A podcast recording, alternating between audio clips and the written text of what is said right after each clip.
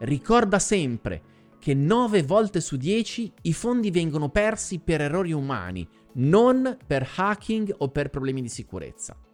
Molte persone si preoccupano giustamente della sicurezza dei loro bitcoin, ma c'è un principio fondamentale che dovremmo rispettare. Da una parte, in termini di acquisto di bitcoin, dovremmo seguire quel dollar cost averaging, cioè quella strategia di acquisto graduale. Dall'altra parte, in termini di sicurezza tecnologica, dovremmo seguire il principio di creare e migliorare la nostra sicurezza a strati. Questo ci permette, proprio mentre il nostro portafoglio sta crescendo, di aumentare parallelamente le nostre competenze tecniche e la nostra capacità di gestire complessità. Ti ho già parlato in passato di questo concetto, molto importante. La complessità tecnologica che andiamo a gestire mentre accresciamo le strategie di custodia deve essere sopportabile da ognuno in maniera assolutamente confortevole non dobbiamo mai esporci a una complessità eccessiva rispetto a quello che sappiamo gestire. E come facciamo a avere dimestichezza e consapevolezza delle nostre strategie gestendole nei tempi adeguati, proprio cominciando a strati dalla maniera più semplice possibile. Mentre cominciamo a detenere Bitcoin, andiamo ad adottare tendenzialmente quelle strategie di custodia, quindi quegli approcci tecnologici che un po' tutti hanno, tipicamente l'acquisto di un ledger o di un tresor. Più aumentiamo le nostre conoscenze, più veniamo esposti a notizie, informazioni, potenziali rischi, più tendenzialmente ci preoccupiamo che quelle strategie che stiamo già utilizzando non siano sufficienti. Se però deteniamo una quantità di fondi sufficientemente contenuta, quello che facciamo è quello che tendenzialmente fanno tutti, cioè come minimo avere un hardware wallet sarà sicuramente sufficiente. Più veniamo esposti però a quelle notizie che ci fanno diventare un po' più paranoici, come il fatto che il ledger non sia più sicuro come una volta, che il tesoro sia stato hackerato, che insomma ci siano potenziali superfici di attacco che andremo a sopportare nel momento in cui abbiamo dei bitcoin, più possiamo gradualmente andare ad incrementare aggiungendo un altro strato sulle nostre strategie, quindi la nostra complessità di adozione. Nel momento in cui, per esempio, decidiamo di adottare una modalità air gapped, di aggiungere una passphrase, insomma, di gestire in maniera più complessa il nostro portafoglio, avremo la possibilità di diventare gradualmente consapevoli di come farlo, sentirci a nostro agio nel farlo e quindi andare nel tempo ad aggiungere sempre più strati a come deteniamo e a come gestiamo tecnicamente il nostro portafoglio. Oggi quindi vorrei concentrarmi su questo aspetto è importante migliorare la sicurezza a strati, perché cercare di fare tutto subito, iniziare nella migliore delle maniere, in realtà non è possibile. Non esiste un modo in assoluto migliore di gestire la sicurezza e di detenere i tuoi bitcoin. Esistono però tanti strati, tanti livelli di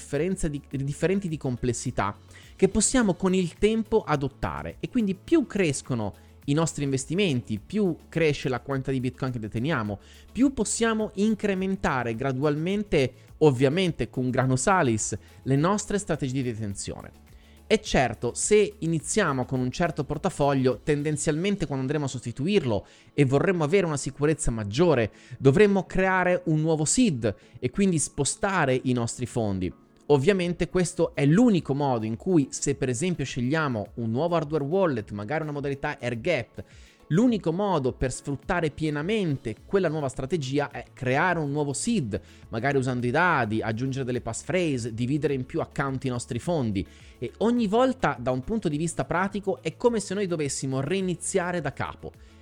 Questo può sembrare un controsenso, ma è fondamentale, altrimenti quelle misure di sicurezza diventano in un certo senso inutili e quindi dovremmo andare a spostare i nostri fondi via via che diventiamo più consapevoli che esistono strategie più complesse ma teoricamente più sicure da adottare. Quella sicurezza che noi percepiamo è in gran parte psicologica, in gran parte ha a che fare proprio col fatto di scoprire superfici di attacco maggiore, potenziali minacce che potrebbero mettere a rischio i nostri fondi. E quindi non è oggettiva la percezione che noi abbiamo. Molto spesso più si è esperti nella sicurezza, più si diventa paranoici e ci si rende conto che l'unico modo per avvicinarsi alla miglior sicurezza in assoluto è essere paranoici, ma quando non siamo degli esperti di sicurezza informatica, acquisire la paranoia da quelle persone che magari lo sono e far nostro quell'atteggiamento dove immaginiamo che ogni minimo eh, potenziale di attacco sia un reale attacco che andremo a subire, beh, quello è una distorsione cognitiva, quella è un'anomalia della nostra mente, quello è un problema psicologico, non un reale problema di sicurezza. Quindi quello che voglio dire è che man mano che noi scopriamo che ci sono dei potenziali rischi, è normale intervenire per limare e aggiustare i nostri protocolli di sicurezza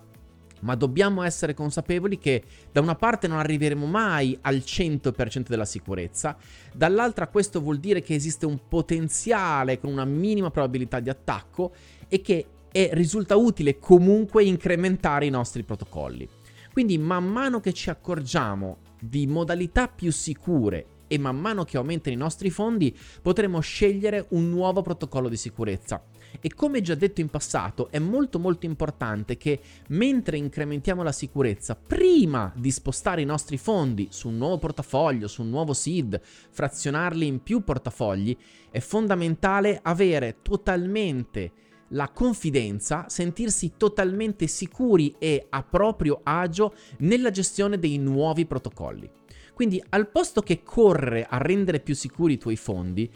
corri a imparare come potenzialmente potrebbero essere più sicuri se tu avessi il pieno controllo di nuovi protocolli di sicurezza effettivamente più sicuri di quelli che già stai utilizzando. Ma ricordati di spostare i tuoi fondi sul nuovo portafoglio se e solo quando hai pienamente il controllo, la comprensione e soprattutto ti senti a tuo agio nel gestire la complessità maggiore che vuoi adottare. Ricorda sempre che 9 volte su 10 i fondi vengono persi per errori umani, non per hacking o per problemi di sicurezza. Te lo ripeto ancora una volta, ricorda sempre che 9 volte su 10 i fondi vengono persi nel mondo delle cripto non per hacking o reali problemi di sicurezza, ma per errori umani. Presta sempre attenzione e per questa ragione non ti far prendere dalla fretta, incrementa a strati, a livelli eh, sequenziali la tua sicurezza, prima diventa cosciente, abile, chiarisci la comprensione dei nuovi protocolli, quando li senti pienamente nelle tue mani, quando sai che puoi gestire una piccola quantità di fondi in totale agio con quei nuovi protocolli, allora e solo allora trasferisci i tuoi fondi. Se cerchi una consulenza individuale, personale, dove avrai totalmente la tua privacy e totalmente la possibilità di imparare prima e poi gestire in autonomia i tuoi fondi, sono a tua disposizione sul sito sicurezzabitcoin.com oppure anche tramite chat Telegram. Supportandomi su Patreon avrai accesso alle mie risposte in chat per poter avere tutti i chiarimenti di cui hai bisogno prima di poter adottare maggior complessità. Un caro saluto da Marco Cattaneo di Sicurezza Bitcoin. A presto.